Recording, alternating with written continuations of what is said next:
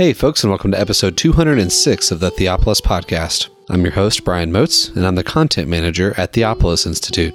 Theopolis trains men and women to lead cultural renewal by renewing the church. Participants in our programs will learn to read the Bible imaginatively, worship God faithfully, and engage the culture intelligently. In this episode, we have Peter Leithart and Alistair Roberts interviewing a very special guest, Dr. David Field. If you've been around our website in the last few weeks, you'll know that Dr. Field started a new conversation series on our website on paths to maturity. This interview will touch on several themes from that piece, and I'll also leave a link to the entire series down in the show notes for you. One quick note before we launch in Dr. Field did have connection issues during this interview, so there are some audio issues. There's some muffled vocals and echoing, and we do apologize for that. With that, we hope that you enjoy this episode, and as always, thank you so much for listening.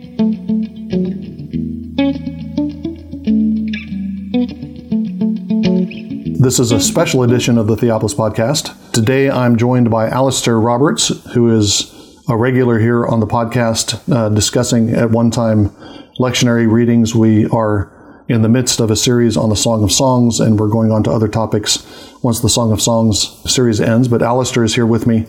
But I also have David Field with me. Uh, David is an old friend. Uh, I've been reminiscing recently, David, about our first encounter with each other. Uh, I had just gotten to Cambridge, and I got your name back in 1995. I'd gotten your name from Jim Jordan.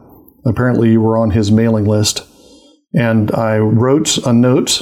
This was when uh, we used still used snail mail predominantly. And I think I got a call from you the following day, uh, which impressed me.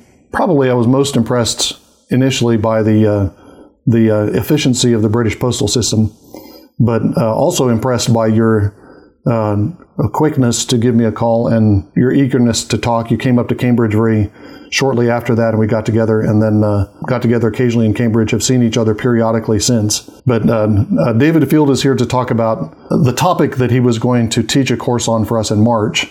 Pathways to Human Maturity. As it turns out, he's not going to be teaching that course this March. We hope to have him back in our next cycle of classes to teach this this same material uh, but um, he's been he's had to bow out for this particular time. But uh, since it was a live topic, we've had some web essays about it, uh, and we've been in touch with David. It seemed like a good time to uh, get a teaser. Uh, if this teaser works, then it'll be leave people hungering and thirsting for an entire year for more of the same. So, welcome, David Field. Thank you for joining us, and it's it's great to connect with you. I guess the first thing I want to do, David, is to uh, have you introduce yourself a little bit. I, I, I, gave you a brief introduction, at least of my connection with you, but uh, why don't you tell uh, the audience who probably doesn't know you a little bit about yourself and your background, your schooling? I understand that you attended a university in a town that begins with an O. The name escapes me. I know you did your PhD at Cambridge, but I, I can't remember the name of the other institution that you attended. Peter, it's, it's great to have a chance to speak with you and Alistair uh, on these important matters. With regard to my own background, you're right. My first degree was in here in Oxford, which is where my wife Sue and I now live uh, once more. And after spending time in Oxford, I then had three years in Nigeria teaching in a Bible college before my PhD at Cambridge in the thought of John Howe, a 17th century Puritan. That took me to 91, and then between 91 and now, I've spent a couple of spells in business, working particularly in executive search in global higher education. I was a pastor of a church, an evangelical church south of London for a few years. And then I've also taught for nine years in a seminary in North London. That uh, series of forms of service came to an end a couple of years ago, and I've set myself now a period of two, three, four years to explore the possibility of and prepare for some sort of counselling ministry. And that's taken the form so far of working in a dementia unit, of uh, undertaking a course of study in psychodynamic counselling uh, with a further uh, formal study and training course ahead of me.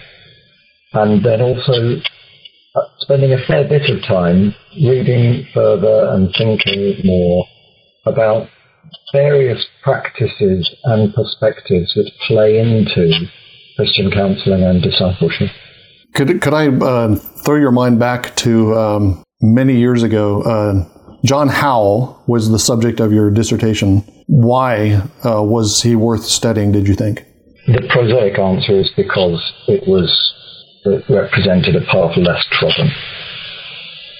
But much more importantly for me personally, as I got to know Howe much better over the three years or so of my PhD, I came to have an enormous respect for his Catholicity, his Irenicism, his commitment at one and the same time to gather all that he could from the tradition of the church in its many strands, but also as a Puritan, as you would expect, to be rigorously biblical in every way. And so by the time I'd, I'd uh, lived with him for three years, always having as my criterion in expounding his thought uh, the knowledge that one day I might have to give account not only to the living God, but to John Howe himself.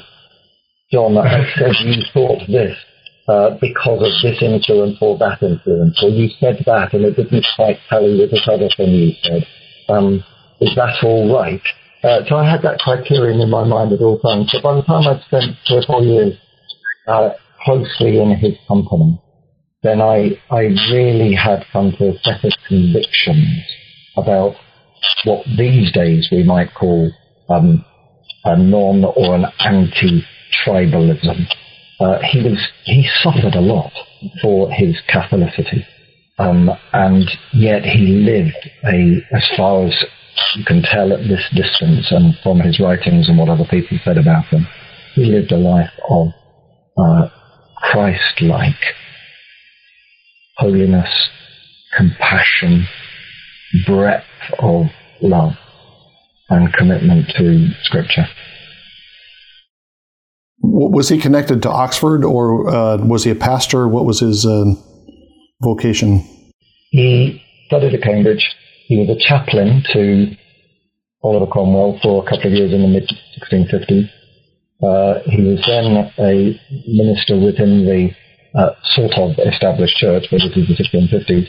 And in 1662, uh, or actually a little bit before um, St Bartholomew's Day 1662, um, he was ejected from the Church of England. And the reasons that he could not conform were a combination of his refusal to accept reordination. He said to John Wilkins, the Bishop of Chester, uh, on asked why he couldn't just submit to reordination, um, what hurt could there be in it? He said, it hurts my understanding. A thing cannot have two beginnings.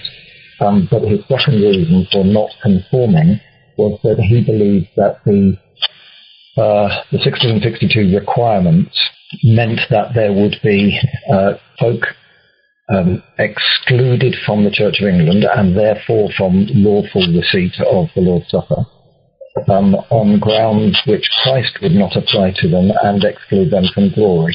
And he said, therefore, the Catholic thing to, it's not sectarian not to conform, it's actually Catholic not to conform. Yeah, and I should have known he came from Cambridge because um, this is one of the first things I learned with regard to the Puritans.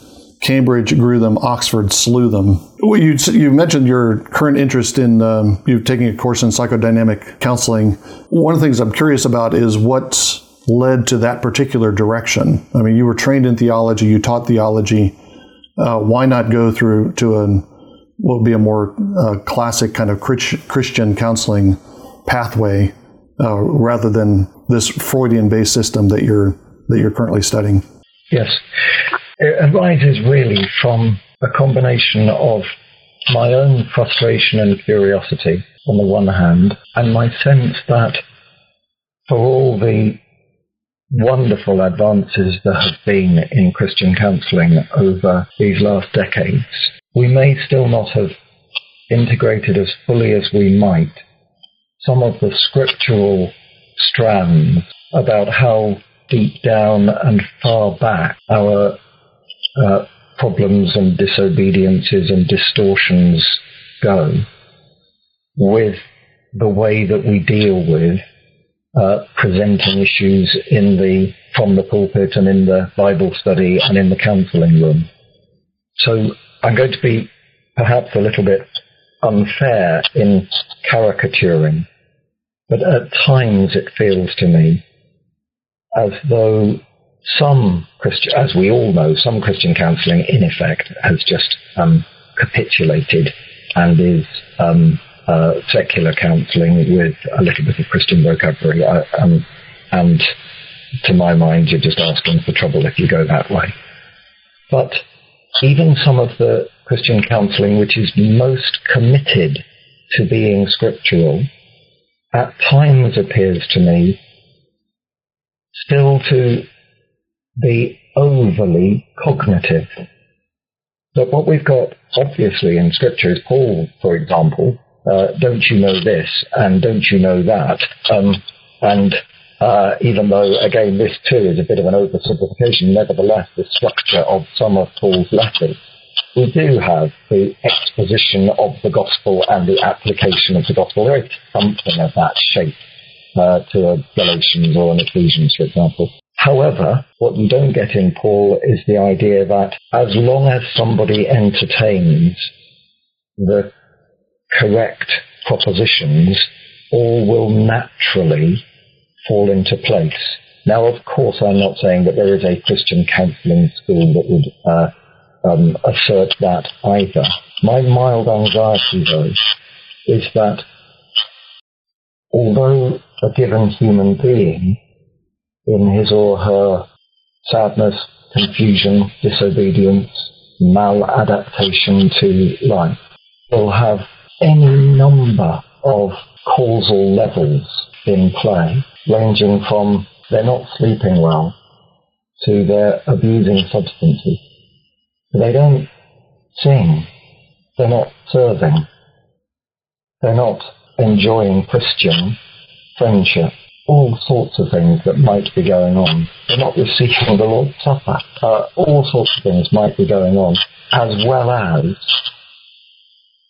uh, the way they think about themselves and life and the gospel uh, being distorted or inadequate.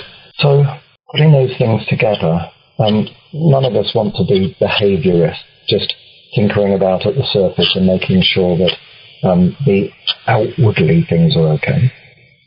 None of us really want to be cognitive behaviorists who assume that if we can get the thinking straight, everything else will follow.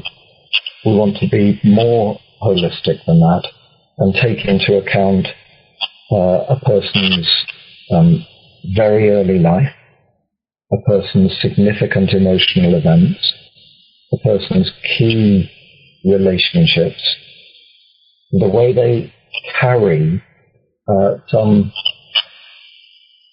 global uh, beliefs is the wrong word, probably global orientations into the world, dispositions uh, into the world, which were laid down perhaps even before um, a time they can recall. All of these things play into the problems that we carry around with us. And I suppose to pick up the Freud reference, Freud's own conviction is that it is the unconscious mental processes and contents which account for, which in his uh, um, uh, metaphor he often uses the idea of, of sort of subsurface, sometimes icebergs, sometimes caves under the ground, um, but things which are um, not visible to us and yet enormously influential upon us. And I believe there's biblical warrant for saying that uh, that's an accurate way of thinking and one which has yet to be taken as fully into account in rigorously biblical counseling rather than the capitulated um, uh, Christianized Freudianism, as it might have been. Can, can you uh, give me some of that biblical defense? What would you say? Uh, where would you go to make a case that that's the picture that Freud is giving of um, 10% on the surface, 90% submerged? That that's a that's a biblical portrait of our psychology. Yes, I'd, I'd um, hesitate to claim the percentages, but when we speak about the human heart, that it's out of the heart that all sorts of things come. The heart which must be guarded, and yet the heart which is deceitful. So that there are things going on at the very deepest depth which actually are only known to God. Well, the Lord Jesus knew what was in a person. Uh, the Spirit knows what's in the depth both of the Spirit of God and the Spirit of the human. But we are self-deceivers about those things. And then when you play in, I suppose, well, obviously one of Freud's most key interests was in the dream life of a human being. And then what, what you've got in dreams, clearly there's any number of theories as to why we dream. But never mind as to uh, which of those may be in the lead at the moment. The fact is that in our dreams we have mental processes and content which appears to us uh, to be almost involuntary, and yet which comes from somewhere. And then the classics of the, the Freudian slip as well. I'm not, uh, I'm not saying that scripture is full of Freudian slips, but once again, um, the idea that there's a lot under the surface that we bring to a given situation. More, so more scripturally, um, as well as the material on the heart, then I'd want to say that the whole idea of original sin, the whole business of us being part of a story which was started by others, and where the lines of that story have been laid down already that that's true of the race, and it's true, it's true of the human race, it's true of the people of Israel, it's true of a given individual as well. Um, that we were there in one sense in Adam, uh, but not as uh, fully conscious, morally responsible um, executive agent uh, there in the garden. And we inherit that, much of it out of our understanding, out of our consciousness. And yet what we've inherited then shapes the way we live our lives uh, very powerfully indeed. If you carry on that line, then you would say, and of course what did go on in the garden was uh, the breakdown of a relationship with an extremely young human being and uh, his father. Um, and that breakdown then impacted everything that followed. Well, since God, as Father, um, is the one from whom all fatherhood um, comes, or is named, or is patterned, it would be astonishing if our own relationships with our fathers and indeed our mothers uh, weren't very impactful upon the person and the set of dispositions that we take into life. I can imagine somebody uh, granting the point that there are um, unplumbable depths in our souls and our hearts. The heart is deceitful above all things. Who can understand it? But then you, you've emphasized in um, in your introduction and also in the things you've written for our website that you're interested uh, in uh, certain practices that come out of psychoanalysis. You, you talk about uh, some practices of Buddhism, Zen Buddhism, and some practices of the Desert Fathers. So it's it's not just that somebody. I can imagine somebody saying, "Granted, uh, we have hearts that we can't understand, um, but the techniques that Freud used to exhume that are not; th- those are not sound uh, and grounded in Scripture." Um, but you seem to be emphasizing the practice, not just the not just the portrait of the psyche, psyche but also the practices as being valuable for Christian counseling. Yes, I would, and for this reason that uh, at a level of generality, a high level of generality, then the common features of those three, as we call them, pathways in inverted commas to human maturity, psychoanalysis, and uh, Zen meditation and mindfulness, and the Desert Fathers. What's common across those is a recognition that we need to slow down, be still, turn down the volume of uh, mental chatter or the noise of possession, go deeper, go further back, and do all of that, ideally, not only with a real consciousness of being in the presence of God, but often aided by a, a present other person.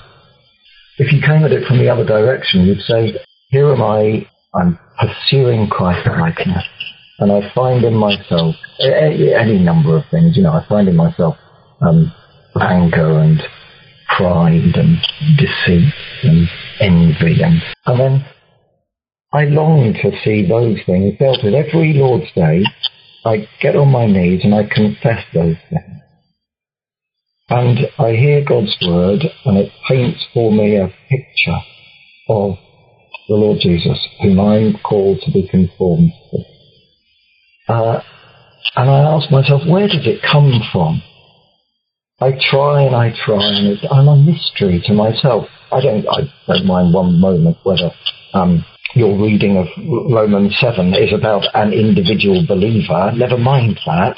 Um, at least Romans 7 gives the individual believer some, some words to use in his or her sense of frustration and mystery. Why is it? The truth is meant to lead to godliness.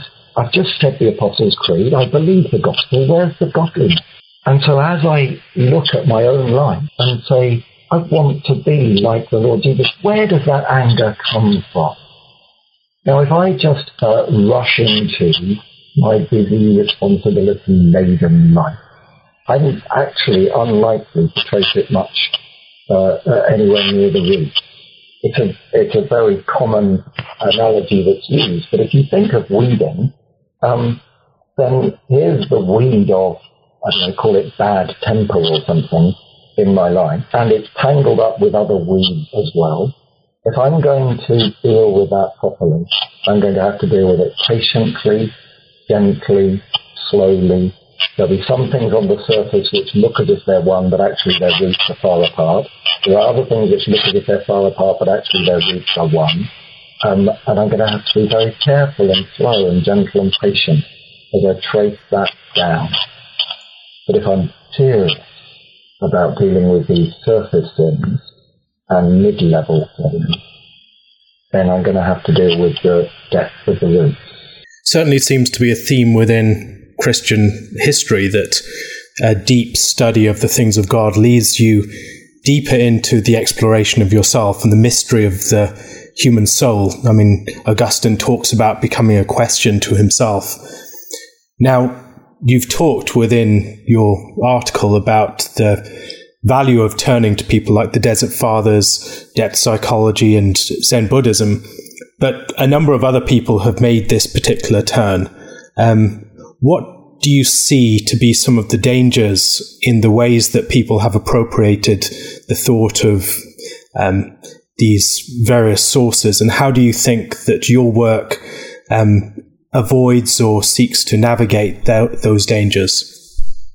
Really important question. I'm going to slightly dodge it along these lines. In the web article that we had, and there was some doing and throwing in a conversation, uh, Pastor Doug Wilson's shorthand for that place we all love to go was talking about the Egyptian gold trope.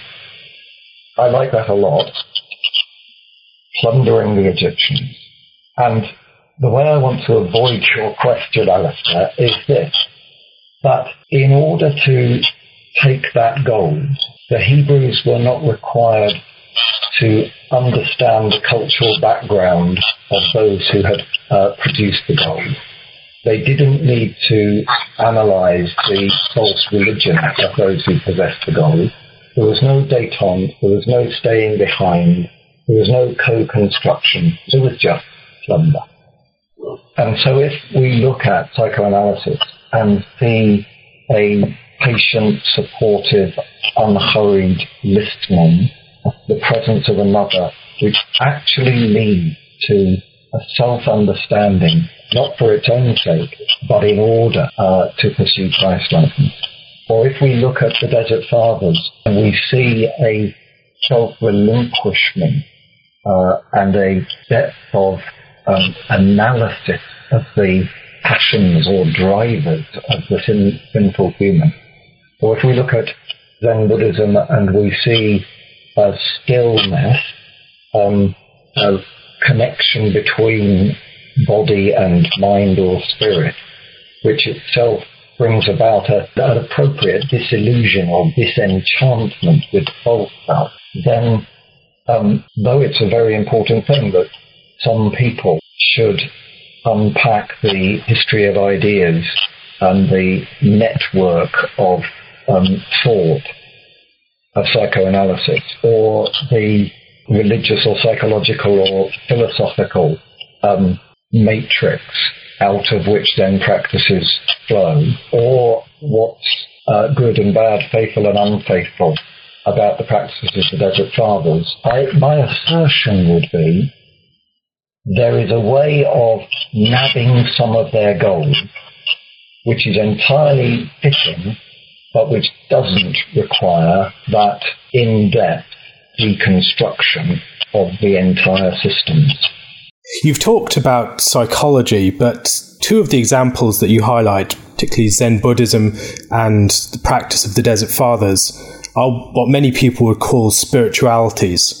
And I mean, particularly in the work of a group like Theopolis, we're concerned with spirituality. We're concerned with an appropriate biblical relationship to God, dealing with the soul.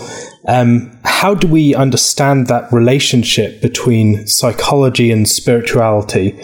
And when you're looking at something like Buddhism or the Desert Fathers, to what extent are you approaching them as something that's to be reduced to a psychological system, or are you appropriating them as spiritualities as well? How do those fit into the broader constellation of established spiritual practices of the church?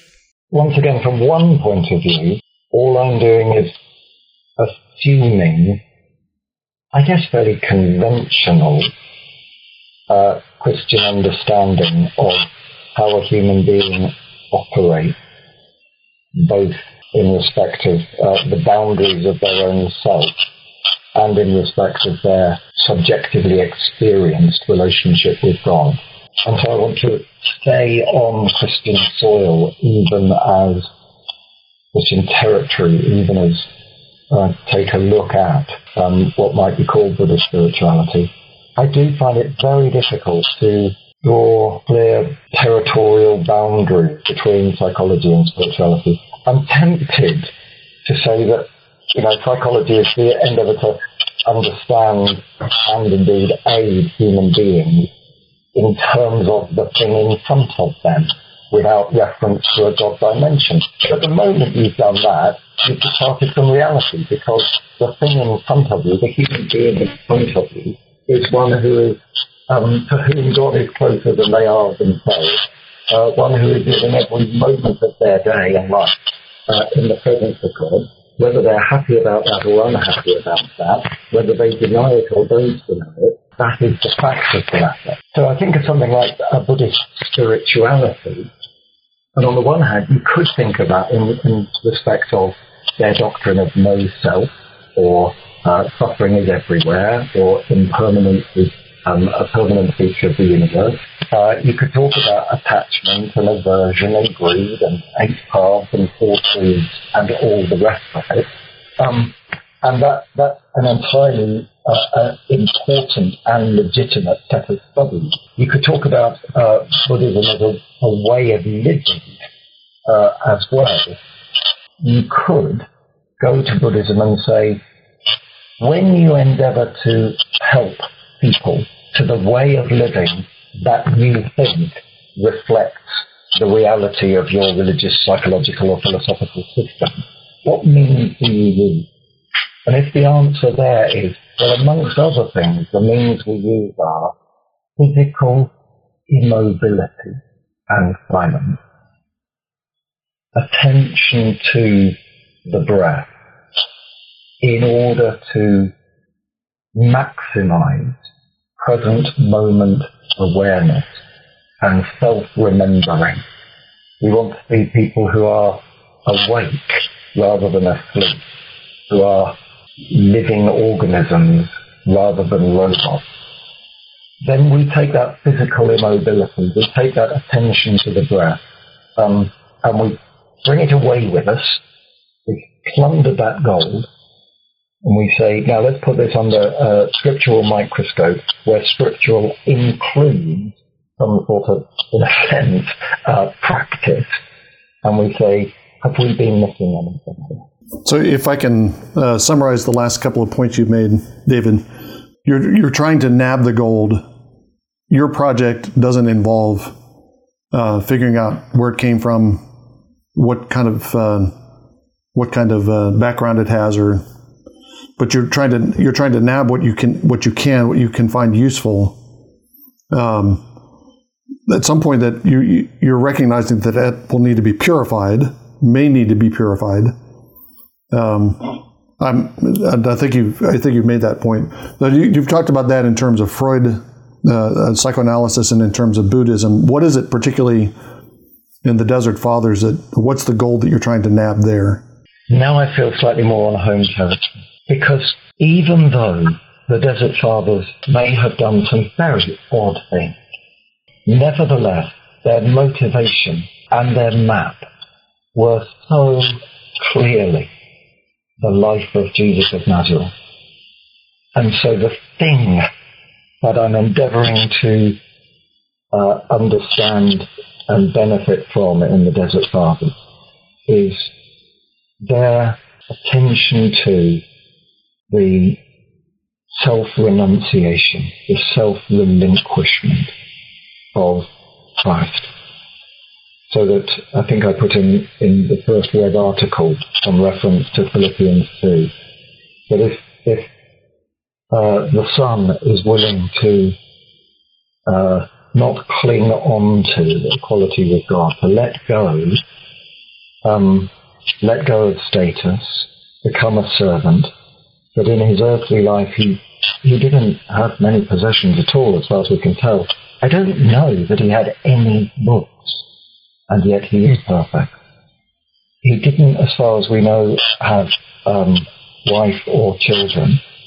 When he had crowds following him, he was willing to let them go. There was times when, for five weeks and more, he let go of food.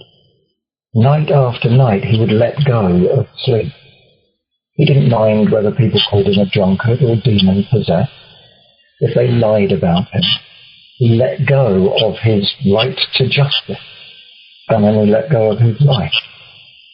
And the Desert Fathers are saying that's uh, only one portion of what we need to say about the Lord Jesus. He's not merely an example, he's Redeemer. Um, not only a, a model, he is our Saviour. However, his call to discipleship is one to poverty of spirit, to becoming like little children. Uh, he calls us to say no to self, to crucify self, to lose, be willing to lose love, self, to renounce everything we have, to have such a relationship with God as our other relationships by comparison seem like hatred. Um, and that's exactly what you do see in, in a Paul of Philippians 3, where he says, I had various um, connections, I had status, and I had um, relationship, and I had commitment. And you know what? I've let go of all of those things. In fact, I count them as rubbish. Um, and so what I see in the Desert Fathers is that thoroughgoing endeavour to say our problem is our or the capital F, self. And really we need to let go of that to be conformed to Christ. And one particular angle on that, uh, which does play into um, the more modern psychology, is the idea of identification, where I draw a, um, I draw a boundary, and that is myself.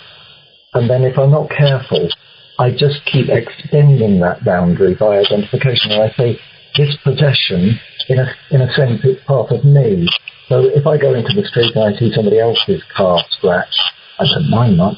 If I see my car scratched, somehow something happens in my stomach. It's because it's, I've identified with it. or I identify with my, my status. So I, I, I even identify with my birthday. You know, somebody says, all people born on the 13th of August are morons, I don't actually care. But if somebody says, all people born on the 28th of April are morons, I do care. Something happens inside me when they say that. I've got all these identifications, and they're, they're sort of false self. Um, and they have to be let go of. And one of the things about the Desert Fathers is they're winning. They're, they're utter resistance to reputation of any sort. It's not to say there aren't true identifications. You know, the Lord Jesus says very clearly that uh, if somebody hurts uh, one of his disciples, they're hurting him. So there are true identifications too. Um, but the Desert Fathers, in their following Christ in self-relinquishment, are a wonderful challenge to us, I think.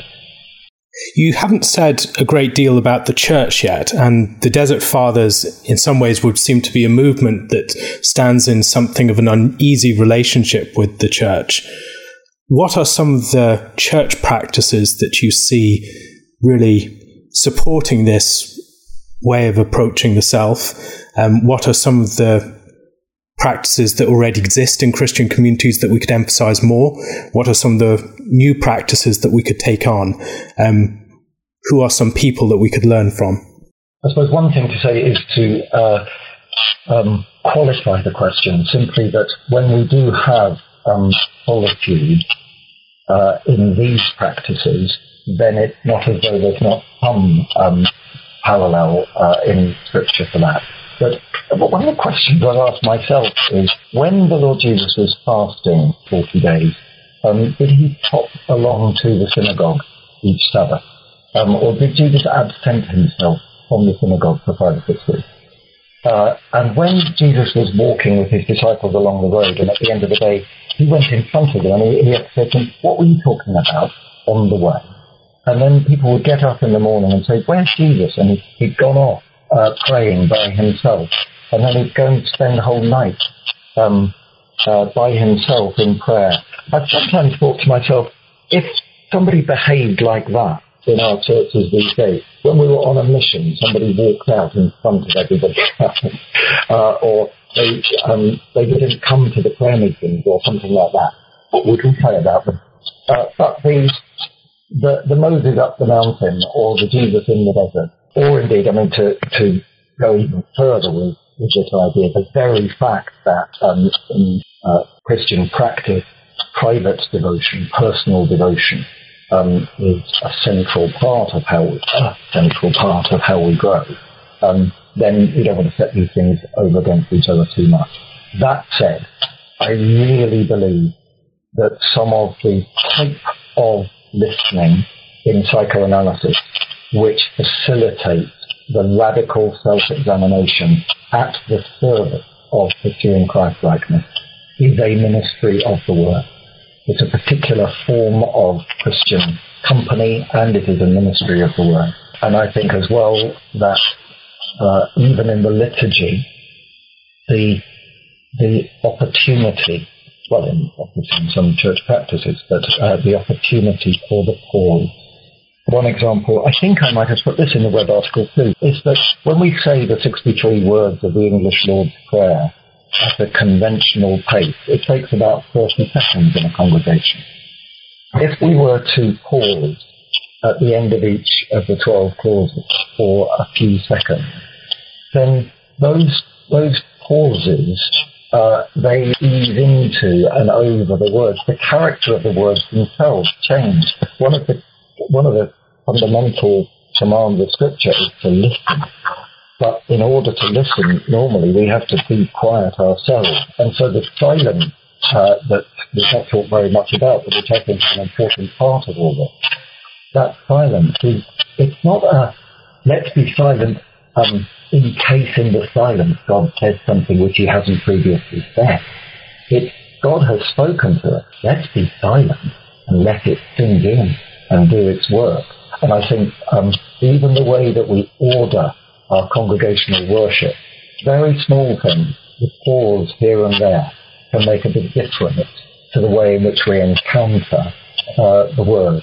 Similarly, when it comes to the cultivation of attention and to self-remembering, these things are extremely close to you know, Brother Lawrence's practice of the presence of God, or to what Roman Catholics might call recollection. In other words, instead of walking through life um, on automatic or as robots, actually asleep for who we are and where we are, uh, we follow hero Jim Elliot. He says, wherever you are, be all there.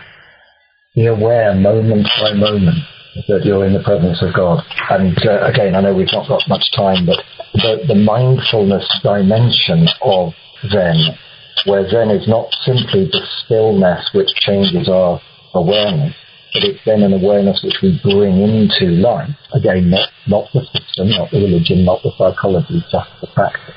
But that mindfulness, which we know is all the rage and sells a million books a, a day, that mindfulness actually just be scripture. But to, to be mindful when I'm eating a meal is to be truly appreciative of this gift from God or to be mindful in a conversation is to actually love the other person. Or to be mindful for the job I'm doing at the moment is to put all my energy into it in a uh, Colossians 3 grateful or an Ecclesiastes 8 or 9 energetic way. And so I think a lot of these things, whether it's the practice of the God, recollection, the ministry of the word, Christian fellowship, uh, patient listening, patient pastoral listening, silence in the liturgy, uh, a lot of these things are um, they're there. They're there in Scripture. They're there in the church, and yet somehow or other, in my own case, it's taken attention to these other movements to wake me up to both their presence and their importance. Uh, let me let me ask a final question, David, and uh, we'll we'll bring this to a close. Uh, I'm trying to envision what I guess, at two levels. One, what this combination of things might look like within a, I don't know if I want to say a, a theory of counseling or just a coherent practice of counseling. How do they fit together? Are you thinking that they're fitting together into a, a larger framework? Or are you being much more eclectic and saying, here's something that works for these people, here's something that might work for these people, it's uh, it's it's somewhat experimental, and I guess the, the the other side of that is kind of in the in the actual conduct of, of counseling. What does that look like? Does it look more like a, a session of psychoanalysis, or does it look like prayer, common prayer with a with a counselee? Uh, does it does it look like silence in in the presence of a counselee? What what's actually going on when you're counseling with these things in the in the background? Grand, thank you. Uh, I do think there is an eclecticism to it, and yet the, the, the three that we've been talking about remind us of three slightly distinct um, emphases.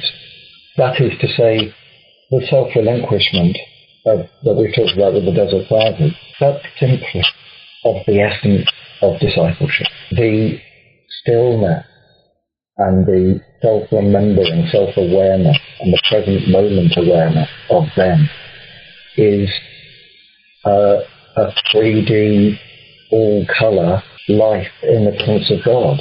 That too is of the essence of discipleship and the radical self-examination which is possible when we take time and are serious about seeing where the distortions and sins and maladaptations come from uh, that psychoanalysis would remind us of. That, in one sense, also is of the essence of Christian discipleship, although because normally we would apply it to those who presenting issues that are um, beyond the ordinary struggles, then perhaps we'd want to emphasize, first of all, the light it sheds upon counselling, And so to, to that other part of your question, I think the answer really is all of the above. That is, does it look like a psychoanalytic session where the, uh, the analyst says very little um, and where uh, a good listener helps us overhear ourselves? And so the, the client, the disciple, um, is there being more honest and more mo- emotionally engaged and less hurried than uh, ever they've been before in trying to work out what's going on. So part of it is a very quiet analyst uh, and a disciple just mulling things over in front of a present, caring, accepting uh, brother or sister. I do think it's prayer as well. One of my other heroes is Thomas Goodwin, the Puritan, and said along the lines you were saying earlier on, Alastair, the more communion there is with God and us, the more secret things God will discover to us, and the more will we again disclose to God. And that is prayer, but it's prayer in this case uh, with another believer. And yes, I do think that uh, silence is part of that. Again, silence not as a, a qualitatively distinct phenomenon which brings its own unique uh, blessing to us, but silence as um, a uh, form or a it's almost adverbial. Uh, um, silence as the unhurried. Silence is the slowing down and turning down the volume of the mental chatter in the busy diary. And the, uh, the Christian counselor normally only has three sessions and those types of things. So I think silence, yes. Prayer, yes. Uh, a therapy session, yes. All of the above. Well, uh, uh, we're uh, we're out of time. David, thank you very much for uh, coming to join us on the Theopolis podcast. It's been fascinating. Thank you so much. Yeah, it's it's been fascinating. I think um, I'm probably speaking for Alastair too that it, it raises raises many questions. It's uh, very interesting and challenging, and we look forward to the uh, to the time that we can schedule you to come and teach this course for us here in Birmingham. Uh, but thank you now for giving us this little introduction and little teaser for uh, on this material. Thank you again for enjoying this episode of the Theopolis podcast. For more information and for more content from Theopolis, you can check us out online at theopolisinstitute.com. We release new articles every Tuesday and Thursday on our blog, so you'll want to make sure to look out for those. You can also find us on Twitter at underscore Theopolis and on Facebook if you just search for our name. If you've been helped, sharpened, and encouraged by this podcast, we'd really love it if you would go to iTunes and leave us a review. It just takes a few seconds, and it really will help us along in getting our content in front of new listeners. That's all for now, friends. We really look forward to being with you all again in the next episode. And as always, thank you so much for listening.